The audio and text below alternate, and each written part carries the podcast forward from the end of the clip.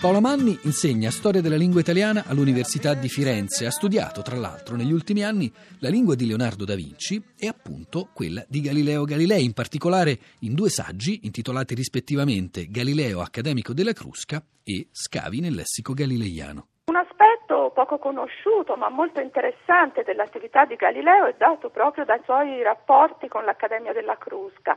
Galileo divenne accademico della Crusca nel 1605 e certamente l'ingresso nell'Accademia costituì un passo utile a preparare il suo trasferimento da Padova a Firenze che poi avvenne nel 1610. Ma il legame fra Galileo e la Crusca trovava stimolo anche in interessi più profondi. Eh, non dobbiamo dimenticare dimenticare che a quell'epoca, e eh, Galileo stesso lo dimostra nel modo più emblematico, non era ancora avvenuto quel divorzio che abbiamo oggi fra cultura scientifica e cultura letteraria. Galileo, oltre ad essere il grande scienziato che tutti conosciamo, fu anche un letterato finissimo, ottimo conoscitore dell'opera di Dante e Petrarca e partecipe anche delle dispute che all'epoca dilagavano come quella famosissima fra i sostenitori dell'Ariosto e del Tasso.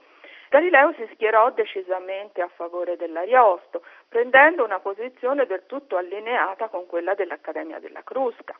D'altro lato, Galileo ebbe da sempre una profonda fiducia nella lingua volgare, che adottò nelle sue grandi opere, facendo una scelta per niente scontata, anzi estremamente coraggiosa, in un'epoca in cui ancora il latino dominava nella comunicazione scientifica.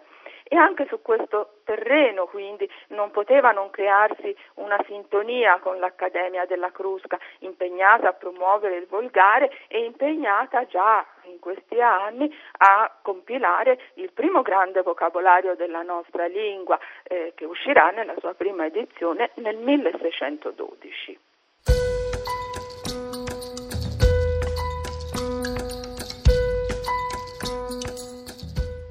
Ufficialmente l'entrata di Galileo fra gli autori presi a modello dal vocabolario risale alla fine del Seicento.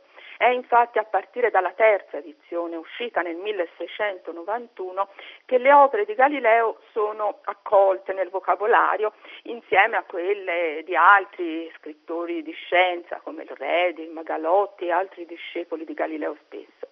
E tuttavia è interessante osservare che anche le due edizioni precedenti, quella del 1612 e soprattutto quella del 1623, sono state in qualche modo toccate dall'esperienza galileiana. In particolare nella seconda edizione, quella del 23, possiamo cogliere una serie di indizi eh, che testimoniano una qualche collaborazione di Galileo ai lavori per il vocabolario. Sono indizi che fanno capo a certi vocaboli chiave della scienza galileiana, il termine meccanico ad esempio, che presenta una definizione prettamente galileiana, una definizione che per la prima volta, questo è un fatto assai notevole, in un vocabolario dà alla meccanica lo statuto di scienza. Ecco, è questa la definizione. Meccaniche si dice a quella scienza per la quale si misura la resistenza o momento dei pesi e s'agevola il maneggiarli. Questa è una definizione che solo Galileo, a questa altezza cronologica, può aver fatto filtrare nel vocabolario ed è una definizione che, a riprova della sua modernità, si protrarrà pressoché intatta fino all'ultima edizione del vocabolario, la quinta, che uscirà a cavallo fra l'Ottocento e il Novecento.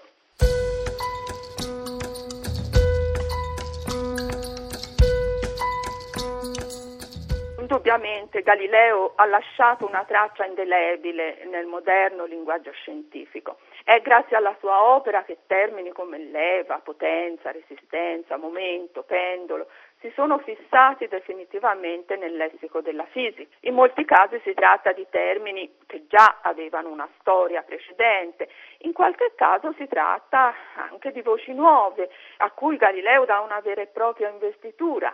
Così pendolo, che Galileo adotta come sostantivo dotato di un preciso significato tecnico, ricavandolo dall'aggettivo preesistente pendulo che voleva dire pendente. Ma quello che bisogna sottolineare, al di là dei singoli termini, è il fatto che l'impronta galileiana è rimasta nel linguaggio della fisica come una tendenza di fondo. Eh, mi spiego meglio. Galileo, quando ha avuto bisogno di nuovi termini tecnici, anziché ricorrere al greco e al latino, ha utilizzato parole dell'uso comune, risemantizzandole, ovvero dando loro un nuovo significato tecnico. Lo abbiamo visto con pendolo e lo possiamo vedere ancora con i termini cannone e occhiale, con cui Galileo chiamò lo strumento che gli permise eh, di fare le grandi scoperte celesti cannone e occhiale, poi fondendosi hanno dato origine al termine cannocchiale, tutti termini galileiani questi. Diversamente il termine dotto di stampo greco-latino telescopio non si deve a Galileo, si deve ad altri. Dunque la strada scelta da Galileo, volta a privilegiare voci dell'uso comune per dare loro significati nuovi in ambito tecnico, è rimasta anche in seguito quella preferita dalla fisica. In altri campi si è presa eh, una strada opposta. Si pensi ad esempio alla medicina che ha costruito in massima parte il suo lessico su elementi di stampo greco-latino.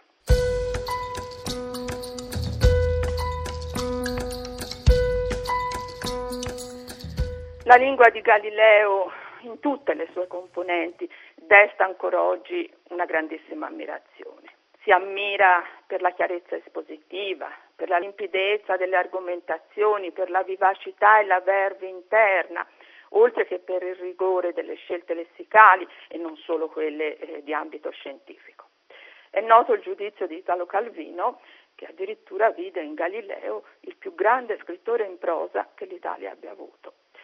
Beh, se guardiamo all'oggi non possiamo dire che queste prerogative siano molto diffuse, perlomeno se si considera quello che è l'uso più comune e generalizzato della nostra lingua, sia a livello scritto che parlato. Galileo diceva che parlare oscuramente lo sa fare ognuno, ma chiaro pochissimi. E si chiedeva perché, qui cito dal saggiatore, potendo uno dir bene assolutamente con una semplicissima e proprissima parola, egli debba servirsi d'una impropria e bisognosa di limitazioni.